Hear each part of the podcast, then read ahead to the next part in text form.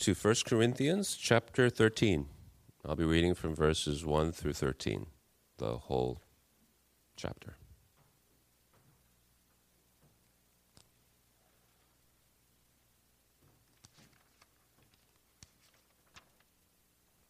First Corinthians chapter 13 verses 1 through 13. If I speak in the tongues of men and of angels but have not love, I am a noisy gong or a clanging cymbal. And if I have prophetic powers and understand all mysteries and all knowledge, and if I have all faith so as to remove mountains, but have not love, I am nothing. If I give away all I have, and if I deliver up my body to be burned, but have not love, I gain nothing. love is patient and kind. Love does not envy or boast. It is not arrogant or rude. It does not insist on its own way. It is not irritable or resentful. It does not rejoice at wrongdoing, but rejoices with the truth. Love bears all things, believes all things, hopes all things, endures all things. Love never ends. As for prophecies, they will pass away. As for tongues, they will cease. As for knowledge, it will pass away. For we know in part, and we prophesy in part. But when the perfect comes, the partial will pass away. When I was a child, I spoke like a child, I thought like a child, I reasoned like a child. When I became a man, I gave up childish ways. For now we see in a mirror dimly, but then face to face. Now I know in part, then I shall know fully, even as I have been fully known. So now faith, hope, and love abide, these three, but the greatest of these is love.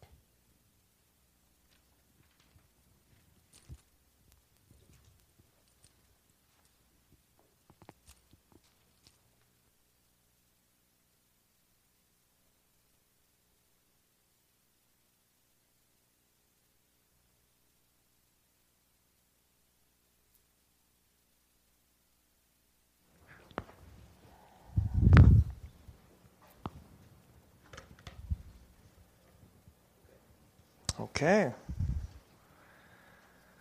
We are in part three of our series called Sharing Bread from Heaven. It is uh, part three out of ten on the subject of evangelism. And um, in part one, a couple weeks ago, I, I gave a message just about that before we it's even doing a piece of religion like evangelism this piece of religion that we do as christians that it's really simply about sharing good news. that sharing something good in your life, in fact, it's the best thing in your life, which is a, a relationship with the true and living God through His Son, Jesus. And then last week in part two, I gave you a message to say that you know there's so many of us that we feel that like i have to have everything put together i have to know more bible i'm not a good enough christian i can't tell anybody else about jesus because because I'll blow it. And um, one of the things I wanted to share with you last week was share with them your deep and transparent humanity, share with them your weakness, share with them your vulnerability. And when they see that you're a real hurting person just like them, then maybe they'll also see that there's someone there with you in the hurt, and his name is Christ the Lord. Right? Today, um, I, I, I want to give you a message which I hope that many of you will, in some way, go consider a no duh kind of message, um, but I hope that it will, it, will, it will help you nonetheless, which is that before we even do any kind of religion Christian thing to anybody called evangelism, that before we are even doing evangelism, you know what you're really doing? What you really should be doing for a person when you evangelize them is really you're loving them. That's what we're talking about today. That, and maybe if you're saying, I'm not even sure how to tell somebody about Jesus, maybe we should just start by saying, maybe I should just learn how to love somebody. One of the reasons why I think we're Christians were bad at sharing the gospel with other people, or maybe we're just uh, scared and nervous about it, is simply because we just don't love people. or we don't love them enough um, to give them this great thing that we have, which is a relationship with God through His Son Jesus.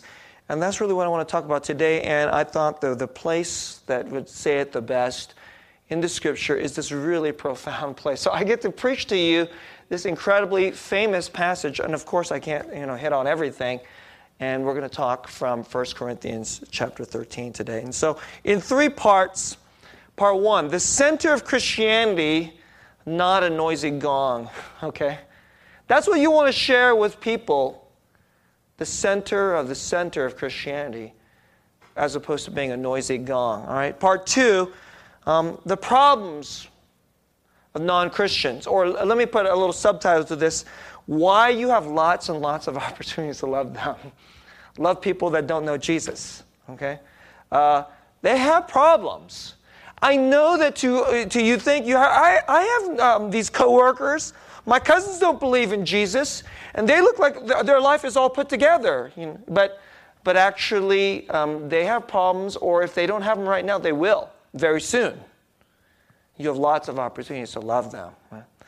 And part three, um, a lot of us, because we think about evangelism as some act, a duty, something, some performance that we have to do onto others, that's actually, I want to pr- propose to you, that's actually a form of childishness. It's spiritual childishness. That's what the passage says. When I was a child, I spoke like a child, I thought like a child. But when I became a, a man, I put away childish things. And I want to talk about what does it mean? Part three is growing out of spiritual childishness, how to really grow into spiritual manhood. Okay? So let's get at it. Um, part one the center of Christianity, not a noisy gong. Um, you know, this, uh, b- before I, I, I, get into this, I don't know if many of you probably, you know, when you went to a wedding, that people love saying this at a wedding. You know, love is, you know, love is patient, love is kind. Um, if I speak in the tongues of men and of angels but have not love, I am a noisy gong. I'm a clashing cymbal. That's the way it starts. And usually you go to weddings and you hear this thing and it's very, you know, it's, you know, it's all so romantic because you're at a wedding and everybody, you know, they go, oh, that's, that's such a wonderful passage. And lots of people who don't go to church, you know, people go to, go to weddings and, um, and of course non-Christians get invited to weddings and they're like, wow, that's in the Bible. That's a really cool passage. And it's set in the context of all this romance in weddings, but that's not what the passage is about, okay? that is not what the passage is. The passage is not about romance. It's not all like lovey dovey, it's kind. Actually, the very beginning of the passage is a punch in the face. You know, do you understand that? It's saying that if you can speak in the tongues of men and of angels, but you don't love, you are a noisy gong. Nobody wants to hear that junk. And I think that is about as good a way, as, as an unbelievably great application to bad evangelism. If you know the Bible and you can be slick, you've got all your arguments, you've got you you you know what to say and you you're really good at what you're going to say. You're a great theologian, you can talk better than the pastor, all this stuff and you say this stuff to your friend, to your non Christian friend, to your coworker, whoever it is that you want to share the gospel with, but you don't have love, you're just a noisy gong. okay? And guess what? That's why we don't want to share the gospel because we're doing this activity to them and they we already know they don't want to hear it. And then when we do this thing, to, we do this thing, we're going to do this evangelism on them, they're going to be like, Ugh. Why? Because we're a gong. we're a you know, clashing cymbal, you know, like, because nobody wants to hear that. But let me, let me propose to you just this, this is, in a, in, a, in a sense, this is the sermon in the nutshell. But if you have love, you will not be a noisy gong. Hmm? You're going to say something to them that they, they'll be interested in. Or at the very least, they will say, I'm not sure if that's for me, but I'm, uh, I'm, I'm, I'm glad you said that to me. I'm glad you shared something about your life, your faith. Hmm? So, you know, so much of the beginning portion of this, these first verses is about this. If I have prophetic powers and understand all mysteries and knowledge, do you have prophetic powers and understand all mysteries and knowledge? I'm like, wow, I don't. But wouldn't that be amazing if you did? But then he goes on to say, uh, but if you do not have love, I am nothing. That'd be amazing. If you met a person with prophetic powers and can understand all mysteries and have knowledge, some of you really respect me because you know I have, I have great knowledge. And some of you respect me and you're like, that's why I like this church because, because Pastor Susang knows stuff that's like mysterious. He studied the Bible. I mean, gosh, he has serious knowledge. But actually, if I didn't really love you, if I didn't really have love in me, then I'm really nothing. That's not my opinion. That's the infallible Word of God. I am nothing, nothing. Okay? And that's what this passage is saying. Most of us, we want to gird ourselves with some kind of like, some kind of righteousness and some kind of spiritual power and some special thing that will say, now I'm ready to share about Jesus. If I have this, then maybe someone would actually listen to me if I said something to them about my faith. But actually, you're wrong. What you really just simply need is genuine love, and that's the title of the message. Um, let me read to you a, a passage from this book. Uh, I, I, read this book. I, I, got it recently. I just stumbled upon. It. I heard. Uh, I heard this guy on the radio, and I had no idea that he was a Christian. Um, and he said, "My book just came out." And so um, his name is Andrew, Andrew Klavan, or I don't even know how to pronounce his name, K L A V A N. And he says, My book just came out, and it's called The Great, it's not even a Christian radio program, but he said, My book just came out, and he says, It's the great good thing, and the subtitle is A Secular Jew Comes to Faith in Christ. I said, Really? You know, I, I love hearing stories about how people that you wouldn't normally think could be, would become a Christian secular Jewish people, I mean, that they're probably near the bottom of the list of people that you would expect to become a, a Christian. And so um, that, that got me intrigued, so I got the book and I, I finished it. It's awesome. it's, if, so if you like stories like that, and oh gosh, he can write. And by the way, if you don't know who he is, I, I didn't know who he is. He's a, he's a best selling author. And movies have been made about his, um, about his books. So apparently, he wrote a book called True Crime, and Clint Eastwood was directed that movie. So now I want to go see that movie because apparently he wrote that book. Okay, so, um, but the, the, the, the, the book is a, deeply honest and um, tale of how he came to the Lord. But um, I just want to share this, this very important portion, which is relevant to today's message. Um, this is what he shared. Uh, one of the people that was important in his life that helped him come to faith. So he had numerous different um, you know, influences that helped him come to faith. Um, and it took a long time, by the way. This guy didn't become a Christian. Like the first said, would you come to church with me? And then he came to church and he said, oh, I need Jesus. And then it, didn't, it was nothing, it didn't happen like that. it was a long, hard journey for this guy to come to faith in Jesus. Um, and, and, uh, but one of the people that was important was a couple and the guy was actually a pastor. He's an Episcopal, Episcopal pastor. They call him actually in the, in the, in the um, Episcopal church, they call their pastors priests. He's an Episcopal priest. And, um, and uh, his name is Doug Ousley, and he's in New York City. And his wife is named Mary. And so he says, somewhere around this time, I met Doug Ousley, the rector, the rector, and that means is the pastor, of the landmark Episcopal Church of the Incarnation. So that's the Episcopal Church of the Incarnation. Um, and apparently, you know, that, that, they have a good pastor there. You know, um, um, around the corner from my apartment. So this is in, in New York City. Um, this is the pastor who would one day baptize me. But when he met him, I mean, it was, it was years and years and years before the guy finally baptized him, okay? And it says, His wife had been playing with her babies on the balcony of the, of the, of the church and noticed my wife playing with her baby in the garden below. The two mothers became acquainted. After Ellen, that's the name of his wife, Andrew Klavan's name is Ellen, and met Mary. Mary is, uh, is uh, Doug Ousley's wife. Um, after Ellen gave Mary a copy of my Transfiguration poem, we all got together. That's really interesting. So, a non Christian, but his wife, by the way, at this point, um, Ellen, is an atheist.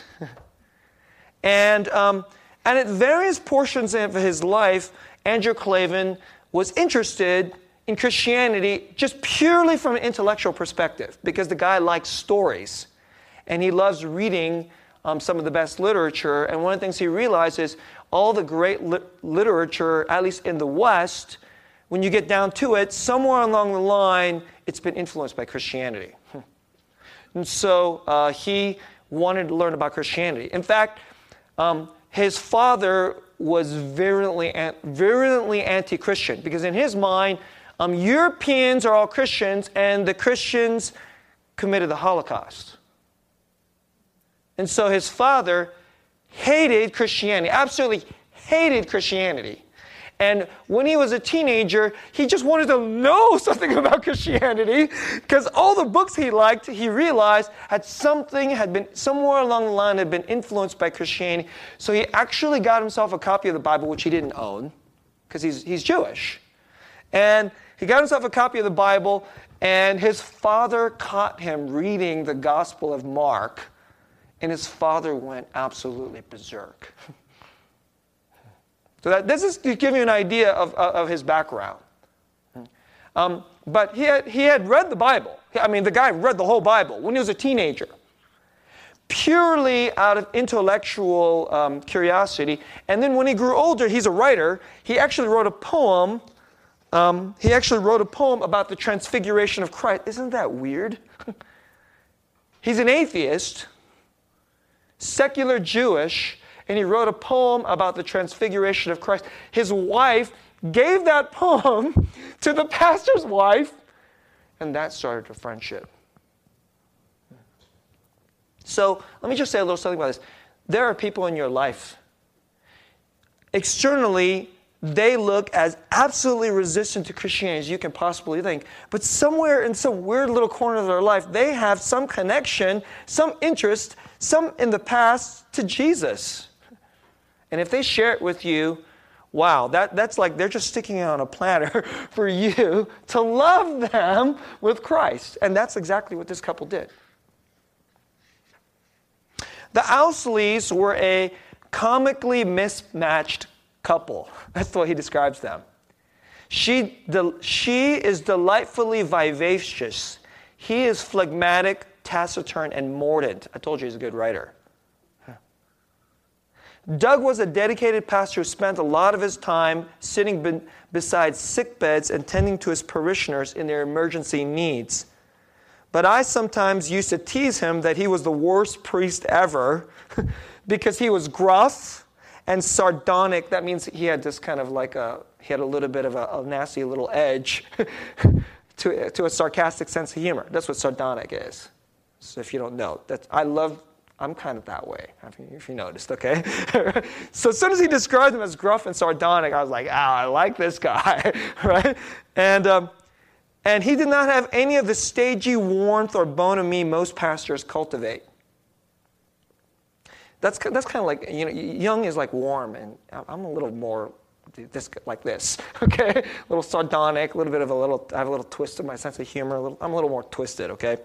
Um, in short, he was my kind of guy, and we became close friends. So this guy liked this pastor because he was a gruff kind of guy.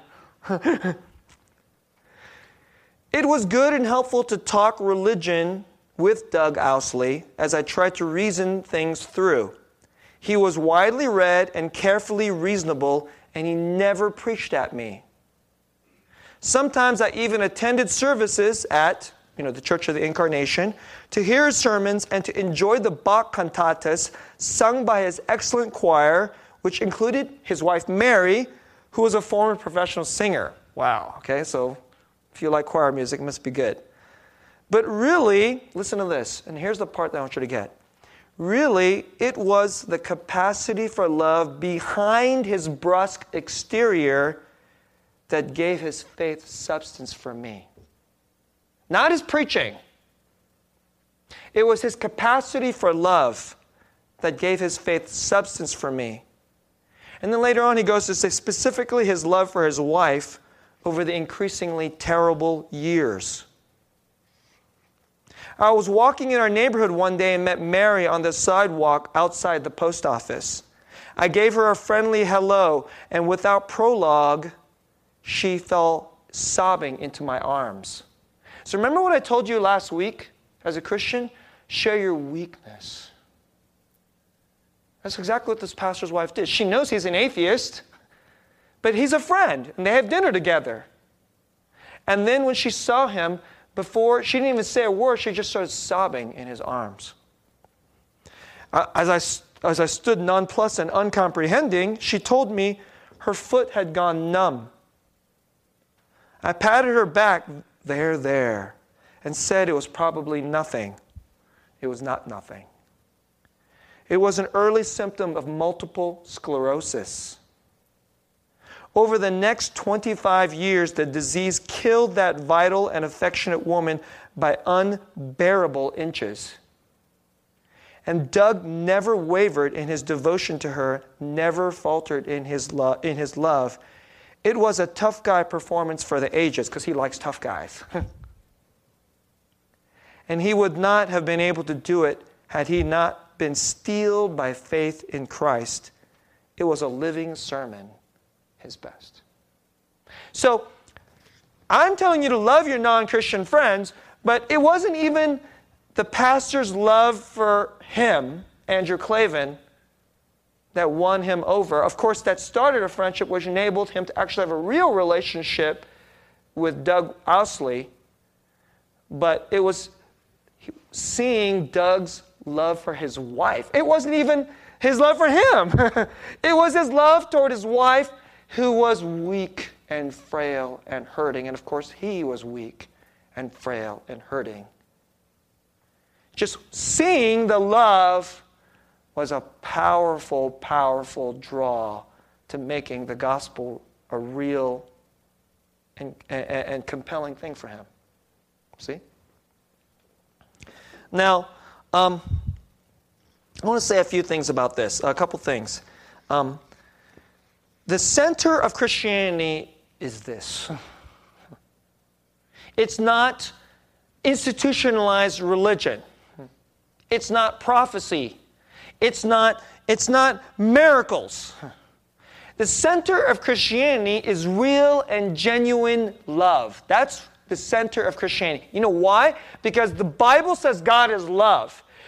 The only Christianity banks everything on love. I don't know if you know this.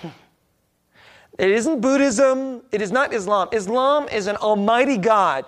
Islam is about a God who has absolute power over everything. That's what makes God great in Islam almighty power. But actually, of course, we also believe that God has almighty power, but that is not why we sing to Him. At the center of Christianity is not God's almighty power. At the center of Christianity is His love. It's so important that the Bible even says God is love. And I don't know if you understand this, that it's part of why we believe in a Holy Trinity. That God is one God, but here, this is something mysterious that it's three persons, and what is important about these three persons? That from all eternity, before there was anything ever, from the beginning to the end, if there is such a thing, before there was anything at the history, uh, from all eternity into, into all eternity, those three persons have had perfect love for one another. That is what makes him, what is what makes our God compelling and beautiful? It's love. So if you are going to share about our God, because that's what sharing the gospel is. That's ultimately it's good news about our God. You want to share about the true God, who is our God, to your friend. You know what should be in there? Love. you should love your friend. Because if you share about Jesus and the Father and the Holy Spirit to your friend, but there's no love in it, you're just going to be noise. You're really actually undermining Christianity. Because if you want to share Christianity, at the center of the center of Christianity is an absolutely undefeatable love, who is God Himself. That is Christianity. And so, how about having love? And it, it isn't even, this is so amazing to me when I read this. It isn't even love to the person. Now, of course, we want, we want to love that person. But if you really even just love your wife, love your neighbor, you know what? They will notice. They will notice. The capacity for love was the, was the profound witness. If I give away all I have, and if I deliver up my body to be burned, but have not love, I am nothing. That's the way the scriptures put it. Um, let me say one more thing before I go to the second portion of my, uh, of, of, my, of, of, my, of my uh, message today. Many of us think, I don't have a feeling of love for my coworker. So how can I love him because I don't have any feelings of love for him? Um, let me say to you, you don't have to have any feelings of love for your coworker. You don't even have to like them. um, this customer regularly comes to my shop, and I don't even like her. Okay? Um, you don't even have to have a feeling of love because that is the wrong. See, that's our secular 21st century sentimental, that's that syrupy, you know, foolish understanding of love that you get when you go to a wedding, not, not the actual punch in the face from the Bible. love is an action. You notice? Love is patient. You don't have to have any feelings, good, fuzzy feelings toward the other person. It helps but you can be patient to them. Love is kind. Love is kindness toward them. It's, it's an intentional, I'm going to be kind. I'm going to foster up kindness, and then I'm going to give you kindness. That's love. Love is patient. Love is kind. Love does not envy or boast. It is not arrogant or rude. I hope that when you meet with the person that you want to share about with Jesus, the, you know that, that he doesn't see you day in day out being arrogant or rude, looking down upon them. No wonder so many of us, so, you know, today, there's so many people who think Christians, we're the ones who have the right religions. They all have false religion. We're the only ones who have the right morality. They have false morality. So we look down on them. so then, of course, then they think that we're arrogant and we're rude. But do you notice real love isn't like that? Right from the Bible. Not Susang's opinion, from the Bible. Love does not insist on its own way. It is not irritable or resentful. It does not rejoice at wrongdoing, but rejoices with the truth. These are actions. These are things that we do. Love bears all things, believes all things, hopes all things, endures all things, and it doesn't end. Wow. That's love. It's an action. It's an, it's an intentional something that we foster to give to somebody else. Okay? So, not noisy gong, but let's go to the center of Christianity and share that with our friends and our, our relatives and our coworkers. Um, part two um, the problems of non Christians there are, there are I, I, like, you know, many of you are probably thinking, like, I, I, I there's my cousin. My, my cousin, you know, completely doesn't, he doesn't, um, my cousin makes more money than me. My cousin's better looking than me. My cousin has a nicer girlfriend than me. My cousin is happier than me. I'm a little bit of an angry, depressed person, but my cousin is a cheerful person. my cousin has utterly no interest in Jesus. My, my, my cousin is just, you know, if you ask him, what do you believe about God? He'll just say, I'm a nothing. I'm a nothing. Or uh, maybe I'm, I'm a Catholic, but you know he's not really a Catholic. He's just a nothing. right? He never goes to church. Right? The only time he, he you know, maybe he like kind of crossed himself, he doesn't really believe in anything. Right? God is just like some distant figure to him at, at best, maybe. So you know people like this. We all do. And we have this idea that they won't be interested at all about anything that we share, or they won't care, or they'll just think we're weird if you ever invite them to church, or even mention God, or even pray in front of them or ask to pray for them. And so we're embarrassed to do all these things because we don't think they have problems. That is not true. It is so not true. That's just the front that they put on. Don't you put on a front? When you go to work, do you tell everybody about your problems? Don't you just try to act like a happy person? You dress well, you comb your hair well, you do your makeup well, you know, you, you put on your cologne. Don't you act like, like I'm a good person, I'm a happy person, I've got it all together? That's just their fake facade, just like you and I have. okay? And that's not, of course, 100% time. Sometimes they actually don't have problems, but just wait. okay? So let me just share with you some of the things that I have uh, that I noticed about non-Christians, and this is on my mind all the time. By the way, this is on my mind with you too, with my members. So you show up at church, you put on your facade. I'm going to put on my Christiany facade, and I'm just like, yeah, yeah, they're, they're, they're whatever. the re- one of the reasons why you, you, you listen to me as a preacher is because because I kind of get past that facade and I kind of like say things like, this is what you're going through. And you're like, how did he know that? how did he know that's what you're going through? And I just kind of go right into it because I know you're going through stuff. But so are they. Now, let me just share with you a few things that non Christians are going through. If you're a Christian and you regularly follow the Lord, and you especially go to church, and you have brothers and sisters, and even if you're not a very good Christian, do you know you have so much more than they do? You're, you're kind of a, I'm one of those really lame Christians, and I get drunk a little too often. I'm a little too angry. I look at porn sometimes. I go to church about once every other week. I barely know the Bible, but I, I, I actually really do believe in Jesus. You're one of these kind of Christians, which I know a number of you think you are, right?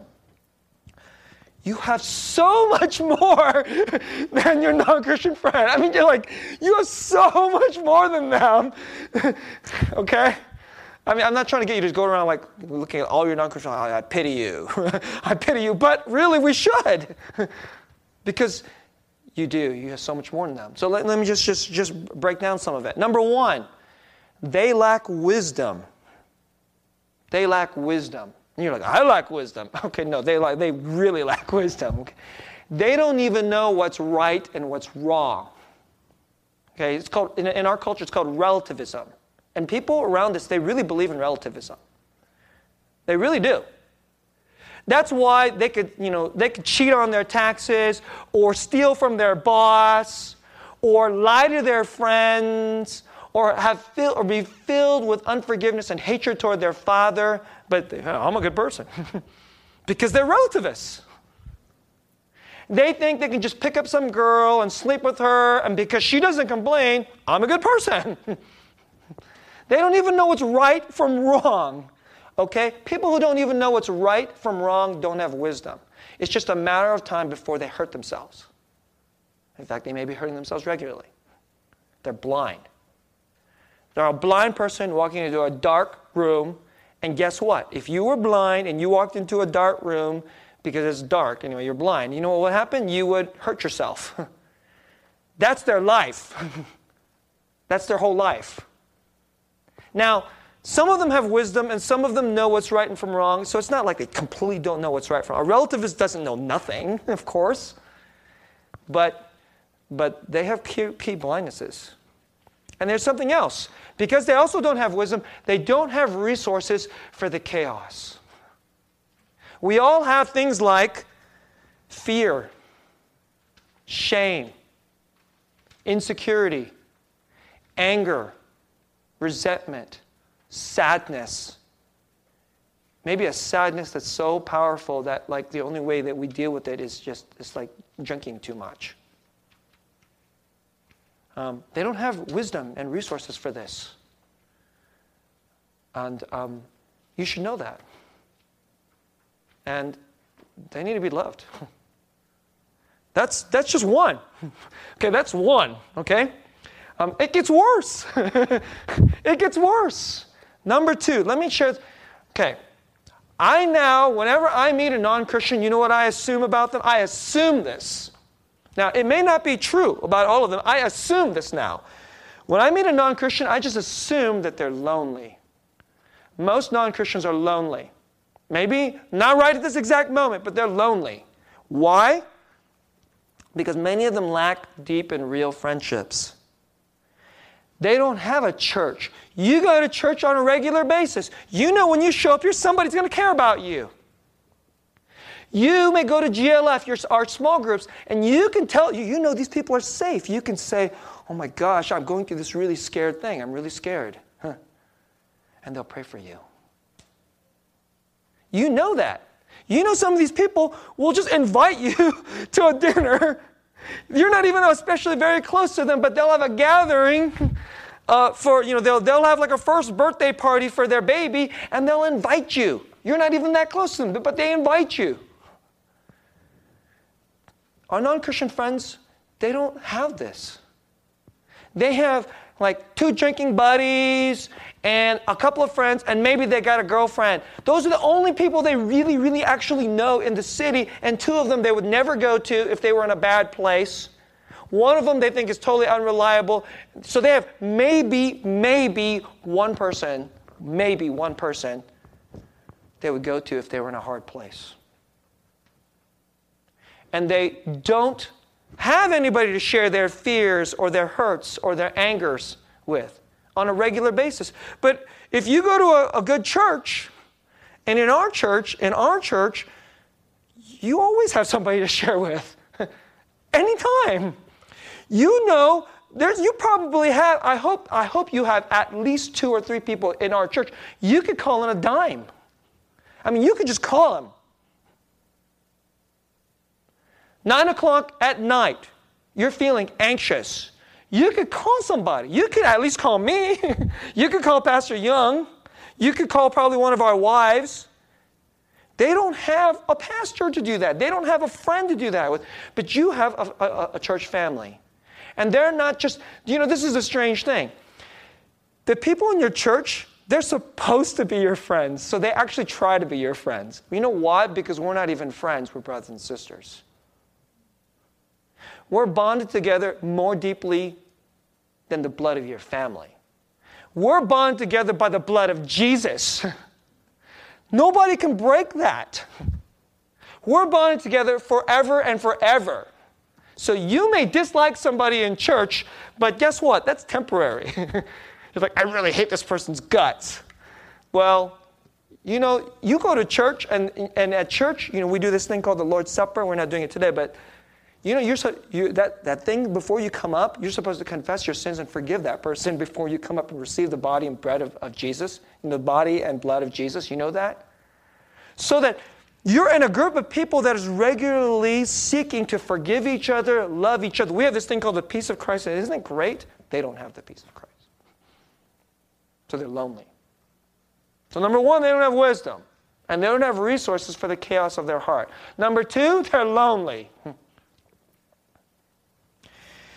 And number three, if everything is going great right now, you're like, my industry is going great, and I'm making really good money, and I got a good, nice girlfriend, and you know, like we're having pretty good sex, and and um, and um, I'm really healthy, and um, everything's just just going really great for me, and I love, you know, and and and the Niners are just you know kicking butt, and that's what I like to do on Sunday, you know, like if that's if that's your friend, that's all. Just just wait, three months six months, a year, life is going to happen to them. so, this is one of the things I've realized now about being a pastor. People show up with their facade and, and they're, I'm, I'm good, I'm good, you're good, I'm good, you're good. I just wait. I preach the gospel to you, and we do the best we can to love you and shepherd you. But it's just a matter of time before life happens to you. Um, it's a matter of time before their industry gets shipped off to China and they're going to lose their job. And this massive mortgage that's on top of their back, they're going to lose their house. That's going to happen. That's not, that's not a theory. That's going to happen to one of your friends in the near future. And of course, they don't have uh, wisdom, so guess what? But it's funny, they all want to get married, but they have this really romantically, like, you know, this delusional idea of marriage, you know, like, oh, you know, like, you know, happily ever after. So then they can get married, And then, guess what? They, they're, they're, they won't know how to do marriage. they're going to have marital problems. Um, and then, then they're going to have kids. do you think they have wisdom to know how to raise their children? And they're gonna, how do you do this? The, the whole thing, how do you do this? How do you do this? That's what they're thinking all the time. How do you do this? Isn't that what you and I thought? When you, when you had a baby, your child was a baby, isn't that what you're thinking? How do you do this? Or wait till they be, or the kid becomes a teenager. And the kid starts dropping F-bombs to you know, their face. How do you do this? I just want to strangle my kid. How do you do it? Life is happening to them. And of course, there's sickness, even death. Their father will pass away. Their sister will get cancer, or they will get cancer. And there's lots and lots. And then all of a sudden, their weak, vulnerable, frail humanity, their mortality will shine. And all of a sudden, this thing uh, last year or two years ago, this Jesus thing just seems just like it's, it's, it's a weak crutch that these religious people use. That's what they think in their mind. But all of a sudden, they look at you and realize, you know, I know, I know you're hurting. I know your sister has cancer. And it's hurting you. I know it's hurting you. But you have hope. Where does that come from? And somewhere along the line, if they know you, not, you believe in Jesus, they will connect the dot. And maybe if you and I will muster up the guts to invite them, you want to come to church with me? maybe they'll say yes. Maybe they'll say yes. Love. Love them, please. Love them. Love these people who are lost without the wisdom of God, who are lonely without the family of God. They don't have the wisdom of God, they don't have the family of God. They don't have the comfort and presence of God when life starts kicking them hard. Hmm. So, how will they get some of the comfort and presence of God? Through me and you, hmm. us, God's people, God's family, His church. Let's love them. Let me close this message. Um, this passage says that when I was a child, I spoke like a child, I thought like a child, I reasoned like a child. I, I think that is a spot on description for the way most of us think about evangelism. We think like a child, we talk like a child. But then he goes, But when I became a man, I gave up childish ways. You know what he's saying? This passage is, is, is about you know, the Corinthian church was about, they were all about gifts and knowledge and prophecy and I'm the better Christian than you and who's a better Christian because they have more knowledge and they can pray better and all this other kinds of stuff. And what Paul, he wrote this, he wrote this to punch them in the face, to say, you stupid Corinthian church. You're so stupid, so childish. When I was a child, I put away childish ways. He's like, You a child? That's what he's, he's accusing this church of being childish. You want to be a man? Do you want to be mature? It's love. It's better than tongues. It's better than prophecy. It's better than knowledge. It's better than talking like an angel. It's love. This, this is the deep thing. Um, I want to close with a, a, a couple passages from Andrew Klavan again. And then I'll say, I'll tell you the gospel and then let's close, right? Um, he says that uh, one of the things that really helped him, one of the things that, that really helped convince him, this is really, is that he, this is really interesting. He was an atheist, and unlike, unlike most atheists, he actually had a good marriage. And he realized that one of the most important things was that his wife was really truly loved him. His wife loved him like this. She loved him. She was an atheist, but she loved in a 1 Corinthians 4 through verse 7 kind of way. Love is patient, love is kind. She loved that way. But he goes, he, one of the things he started to realize is that the more and more he lived with his wife, he started to realize the thing that was really, truly real in life was this thing, this love. Everything else was actually the phony thing. The real thing was love. This is the only real bankable thing in life. Here we put it sex, birth, marriage, these bodies, this life, they were all just representations of the power that had created them. The power now surging through my wife in this flood of matter. So she's just a body with a flood of matter, but there's a power that's surging through her, always reaching me, and that's her love, but actually, it's not even just her love, it was a love. For, he, he realized in hindsight, her love was God's love.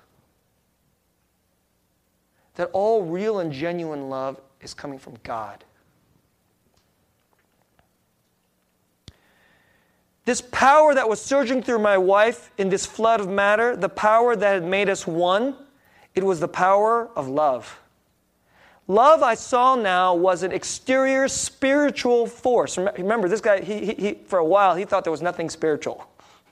It was an exterior spiritual force that swept through our bodies in the symbolic forms of eros, then bound us materially, skin and bone, in their symbolic moment of birth. That's what he's talking about marriage. Everything we were, everything we were going through, it was all merely living metaphor. Only the love was real. Okay, this is a little bit of, of, a, of a sophisticated point, but let me see if I can get this across to you. Most of us think that the stuff you can touch, this is the real stuff, and this idea of like love and like God, like that's like the not real stuff. And so the meta, this is the real thing, and that's sort of the thing that's kind of like the stuff that we always use as metaphor. He started to think, actually, the stuff that we can touch, that's the not real thing. And all this stuff that we experience that we can touch is just here so you can experience the real thing, which is love Himself. God, if you experience God, you must experience love. And anytime there's ever real love coming into your life, that's God coming into your life. That's one thing he started realizing. This is the real thing. When he finally got saved, this is the way he put it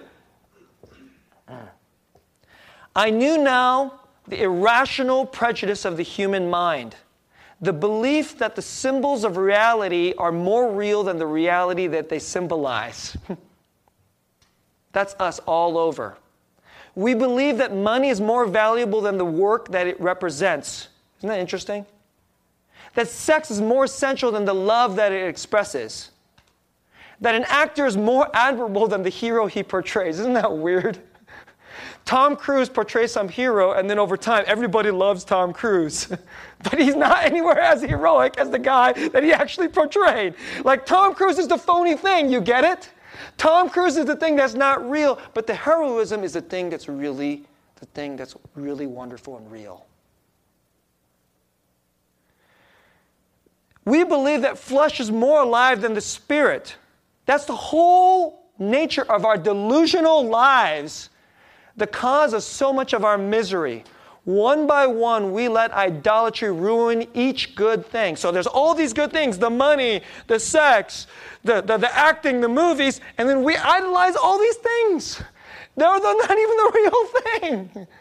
The real thing is the spiritual thing underneath it. Without faith, we can't help ourselves we can no more see through our materialist prejudice. That's what he calls it. It's the stuff of the material, it's a prejudice, right? Then we can see through the big blue bowl of the sky and into the eternity beyond. The choice between idolatry and faith, which is ultimately the choice between slavery in the flesh and freedom in the spirit, is the only real choice we have to make. And at the center of the center of this spiritual, most real thing is love Himself. Let me close my um, reading it to you this way Love is patient and kind. Love does not envy or boast. It is not arrogant or rude. Isn't that what the passage says? Let me put it to you this way Jesus is patient and kind to you to me. Jesus does not envy or boast. Isn't that just absurd to think that Jesus is envious or boasts? Jesus is not arrogant or rude. He does not insist on his own way, and he's not irritable or resentful. If you ever think that when you're praying to Jesus and you have a picture of him as being irritated at you and resentful toward you, you don't have the right picture of Jesus. Jesus does not rejoice at wrongdoing, but rejoices with the truth. In fact, he goes to the cross to put away wrongdoing so that the truth can come to you. Jesus lowers himself. Of course, he's not arrogant. He lowered himself to a manger. He humiliated himself on a cross so you and I wouldn't be lonely. Jesus bears all things in you. He believes in you. He hopes all things. He endures all things. And his love never ends. This is God. This is the center of Christianity. This is what we believe. This is the gospel. And it has to be shared. So let's love our friends. But before you love our friends, remember that this is the way we have been loved. That's the gospel. Let's pray.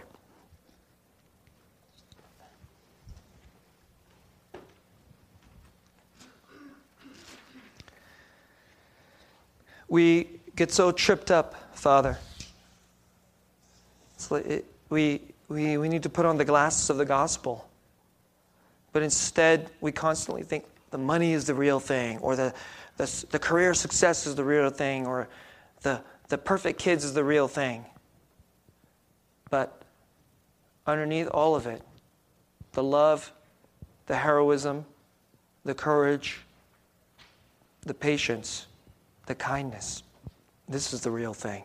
And it's all because you are love itself. Love come to us to walk and reach us. You are love itself to come redeem us and take us to yourself. And help us be so filled with you that we cannot help but pass on this most profound, absolutely unstoppable, undefeatable, eternal spiritual force, which is you, called love. And that we would pass on this love to our friends, our neighbors. And that's why we want to share with them Jesus. We want to love them.